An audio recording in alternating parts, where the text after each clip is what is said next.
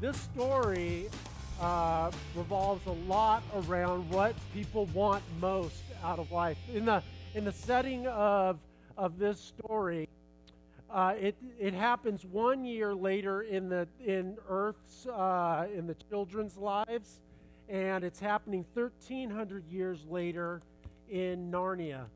Sorry, Harrison Ford fell. There we go. Nobody cried for Harrison Ford just when the panda went down. Oh, the panda! Who cares about Harrison Ford? He's old, you know. He's, uh, he's lived a good life. Uh, but in uh, and when the children come back, uh, Narnia is very, very different place. Uh, no longer is Aslan uh, spoken about. In fact, people are actually taught that he never existed and the magic that, that we saw in the first uh, in the first movie that everybody said that that was just a fairy tale and, and it never really happened and the, the whole world had shifted into a different type of place. It shifted from a place where people were focused on what was good and and uh, the redemption that came through Aslan, who was the Christ, who is the Christ figure in this story, to a real human um, life of just uh, what you can get, you know, as much as money and power and greed. And it's kind of funny as you look at uh, Chronicles of Narnia, Prince Caspian, I, I believe that there's so many different parallels in that world that we can draw in our world today. And there's many, many different characters in this story, but I wanted to focus on four characters uh, in particular. Uh, there's Lucy, and she's the youngest out of the four children. Lucy doesn't have title. Um, she's not a leader, official leader of anything. Um, she's just a, a child who who is going along and she's doing the best she can. And uh, she's one who really keeps faith in Aslan and that he is going to come through for her uh, in the end. It's kind of interesting. All the children have these really, really cool weapons and things like that that they were given. Peter has a sword, and um, Susan she has her bow, and Lucy she she just has this this healing potion, which you know going into battle, you know everybody's like, oh, you know, look at my weapons, and nobody really cares about Lucy's thing until they need it, and then all of a sudden she has the really cool gift. The other character that we want to look at today is Prince Caspian. Now, Prince Caspian is an interesting character that he was being raised up in this new world. He didn't know any different. And, and when uh, he was told about old Narnia, it was uh, talked about as fairy tales. And it's something that was not real, that Aslan was this far off, you know, creature, you know, and, and that the dwarfs and all these kind of different characters really didn't exist. And what he really wanted, though, was to be king. He wanted it was the kingdom was rightfully his as far as the bloodline went, and he wanted to get it from his uh, evil uncle who was sitting on the throne. So that's what he really wanted most in life. Then there was Peter. Now, Peter was the oldest the eldest child out of the four. And before he went back to earth, uh, he was High King of, of Narnia. He was in charge of the whole thing. And he loved Narnia. And what he wanted to do uh, most was, was save Narnia and kind of reclaim that, that former glory that he had. And it's kind of interesting. The children had lived full lives, and then when they uh, went back to Narnia, they were children again. And when they went uh, excuse me, back to earth, they were children again. And then when they came back, they still had all their memories and, and their experiences, but they were kids again. So you have this rub of him, you know, trying to relive the good old days as a much younger man that he was than when he first experienced it. And then finally, there's a character named Trumpkin. And he he is in charge of the underground, and he's kind of this grumpy little dwarf Uh, most dwarfs are, are grumpy in, in movies. And, uh, and he didn't believe in, even though he was a Narnian and even though he knew talking animals and things like that, he didn't believe in Aslan. He didn't believe in anything like that. He just was tired of being in exile. And he wanted to see Prince Caspian become king so that they could live out in the open. Now, as we kind of go and we, we travel and through this story today, there's all of us have different desires in life. And much like these four characters, like Lucy and, and Prince Caspian and Peter and Trumpkin, we, we approach these things in different ways. Some of us have a desire to have a real relationship, like just tight friendship. Some of us have the desire to be married. Some of us have a desire not to be married.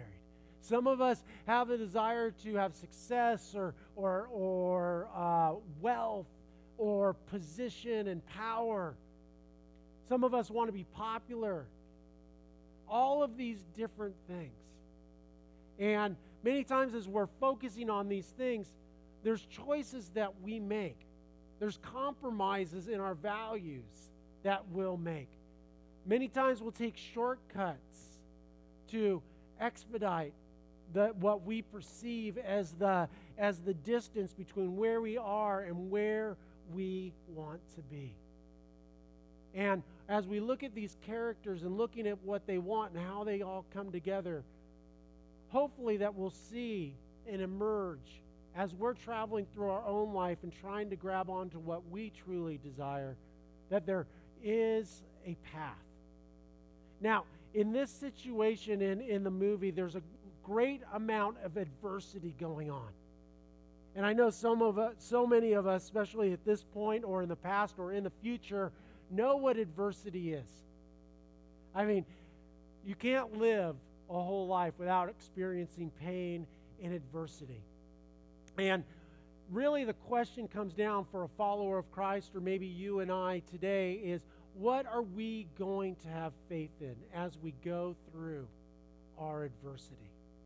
You see, in Narnia, the the, the Narnians wanted to be able to live out in the open.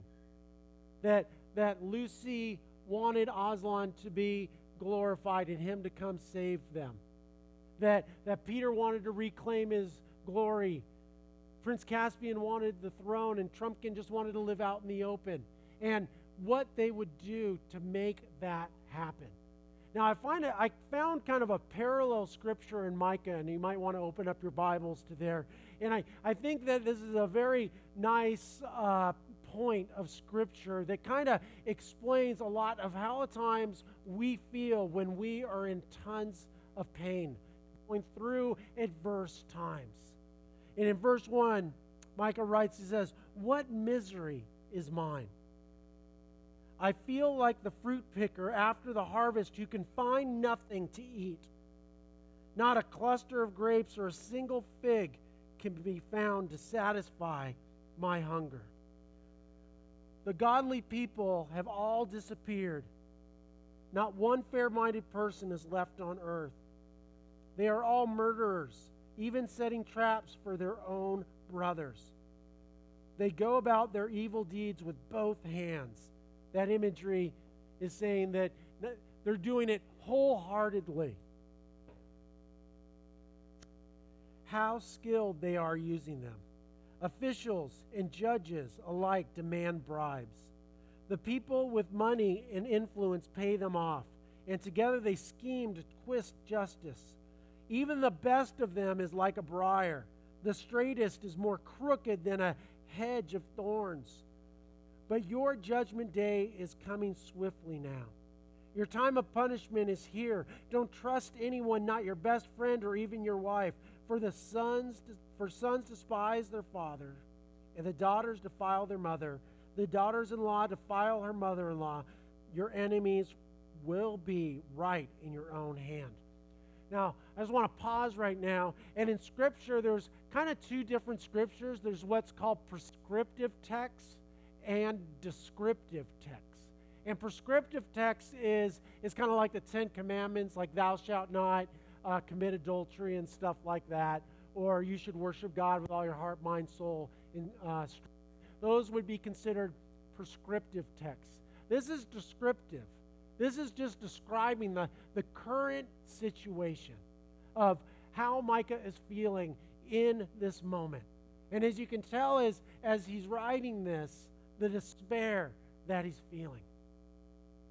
And at these points of despair in our lives, when we really truly want something, these are times that, that we are most prone to making poor decisions. And we choose to stop putting our faith in Christ or God, who has always been faithful to us, and we start putting our faith in other things. Examples of this is I, I've met with people who so desperately want to be in a meaningful relationship that, that they go to amazing odds to make it happen. That I've I know of people who who have met somebody and they've only known them like a week or two and and that person makes a decision that they feel is best for their life and maybe that's moving across country and they they they follow. And yeah you know what? Everybody can find stories that that worked out. But a lot of times our heart's desire is that we're taking control of the situation there. And we're not waiting on God.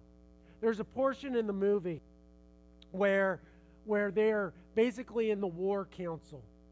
And they're trying to decide if they should wait for for the evil king's armies to come to them to their stronghold or if they should bring their armies to them and make them defend their stronghold. And they're going back and forth, back and forth, and there's Lucy in the midst of them. And when they all are done trying to deliberate what was best, she said, You know what? You're only offering up two options. There is a third. And they're like, What what's the third? And she says, Wait. Wait on Aslan to come.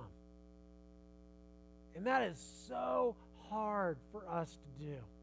It's so easy for us to, to sit down and say, okay, here's the problem, here's our options. Here's all our human options, and let's just go for it.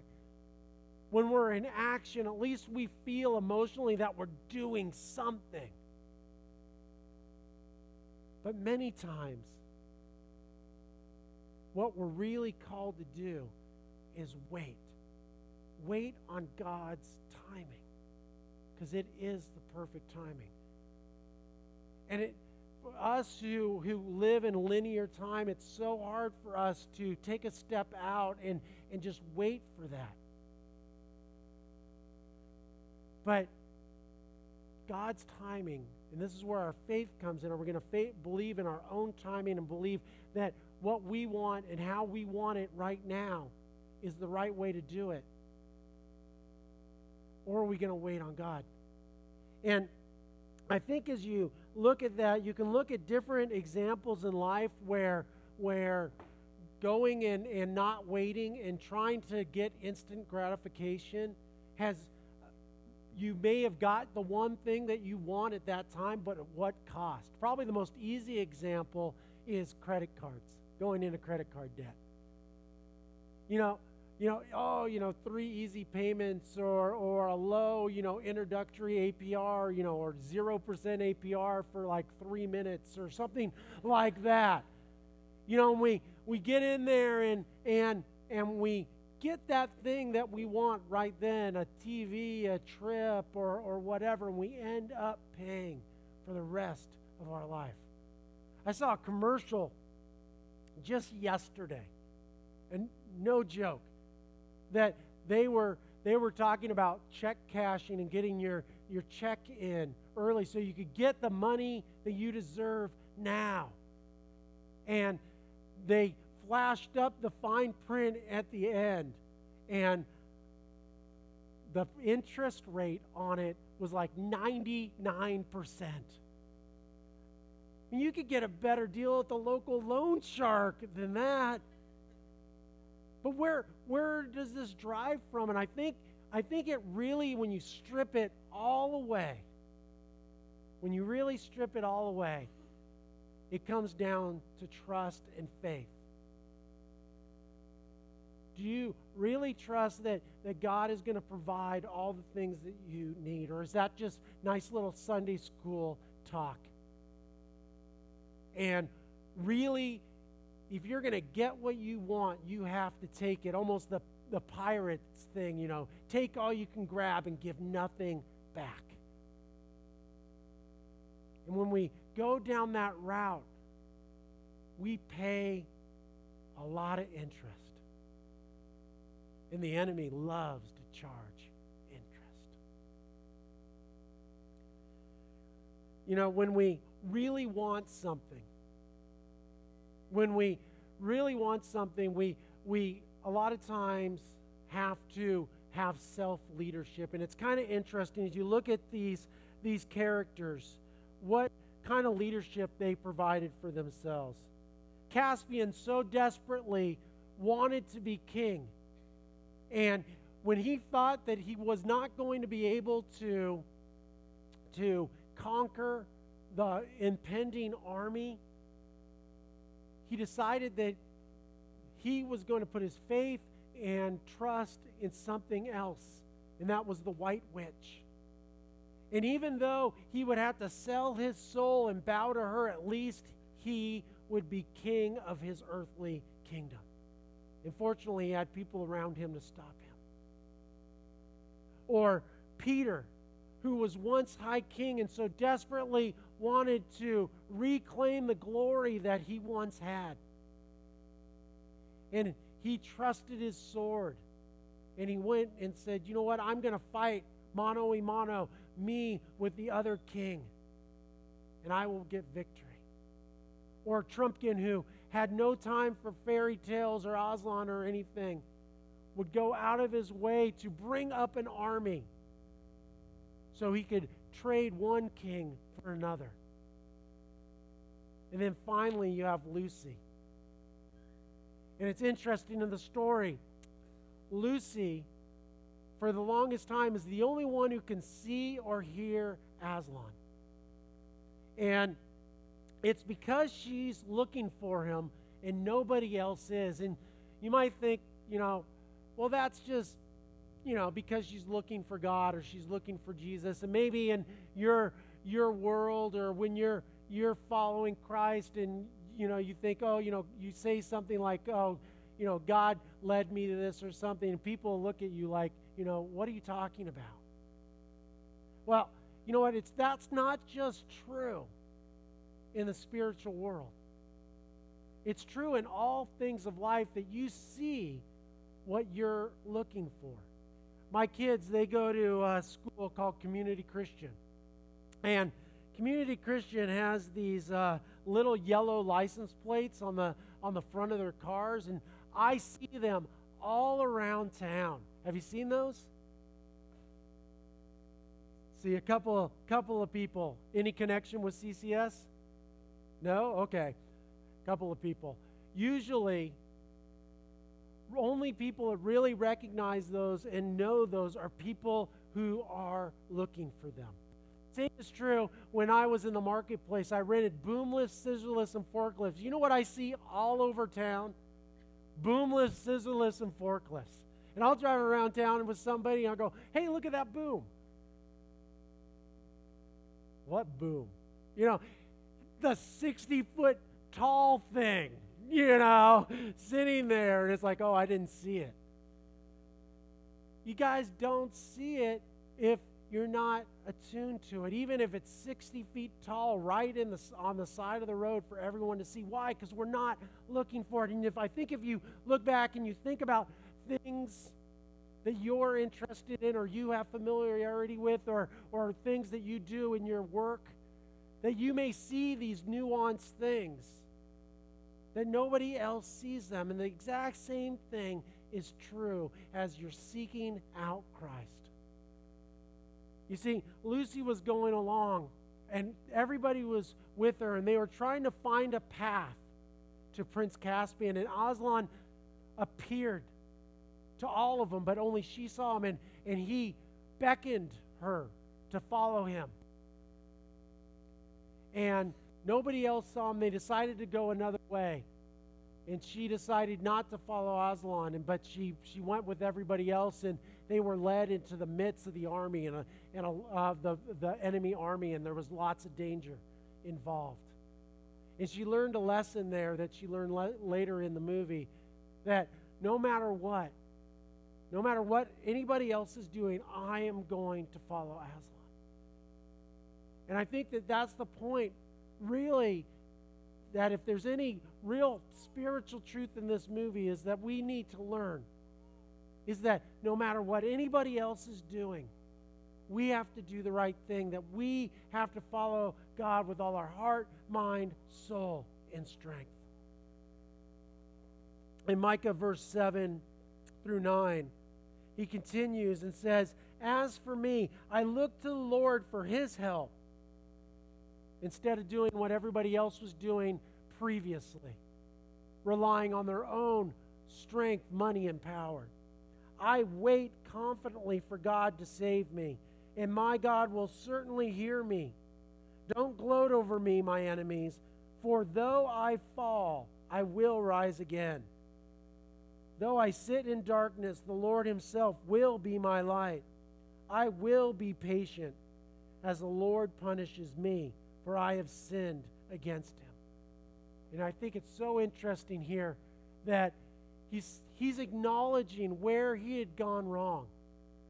You know, is Lucy in this movie who is really the centralized figure as she seeks out God, seeks out Aslan that even though she fails, at times she gets back up and she finally realizes what she had wanted all along, and that is for uh, to have fellowship, direct fellowship with Aslan and everyone else to be able to be in his presence. And it all comes down to patience and and patience is so hard in the midst of adversity and pressure. Finally, in, in Micah in verse 10, says, But after that, he will take up my case and punish my enemies for all the evil they have done to me. The Lord will bring me out of my darkness into light, and I will see his righteousness. Then my enemies will see that the Lord is on my side. They will be ashamed that they taunted me, saying, Where is the Lord, that God of yours? With my own eyes I will see them trampled like mud in the streets. And as we see in this in this story and in this scripture and, and in our lives, how we respond to adversity and to those things that we want are, are we going to take shortcuts? Are we going to take things into our own power? Are we going to wait for that relationship? Are we going to wait for that job? Are we going to wait for God's timing for these different things that our hearts desire? Or are we going to force the issue? And I think those of us, if we're really truly honest, and we look back at the times that we've forced a relationship or forced that thing we want or uh, forced getting a job or, or that may not be right for us or we may not be ready for, that we have truly experienced true pain. And if only we have waited on the Lord and His timing, we would have experienced all the blessings that He had in store So I want to challenge you guys as we wrap up today and maybe as you go and see this movie to to really think about what do you desire and what lengths are you willing to go to through to achieve it are you willing to wait on God to provide those things? Or are you going to take matters into your own hands and try to get them right now because you want them right now. The question is will we surrender our will for God's? And by doing so, truly be able to experience everything He has envisioned for us. Let's pray. Dear God, I just, uh, I know that there's a lot of pain. I know that we all desire things. Some of those things are good, some of those things are not good for us. God, I just pray that as we are in the midst of pain or adversity or in the midst, in the middle of the desert, that we will have faith large enough to wait on your timing. That you will bring encouragement to each and every one of us, but we will learn the lessons of those in the past who've gone before us, that we have learned the lessons of our past, and to realize that when we force the issue, many times what you intend for a blessing will become a curse. We love you, Lord. In Jesus' name.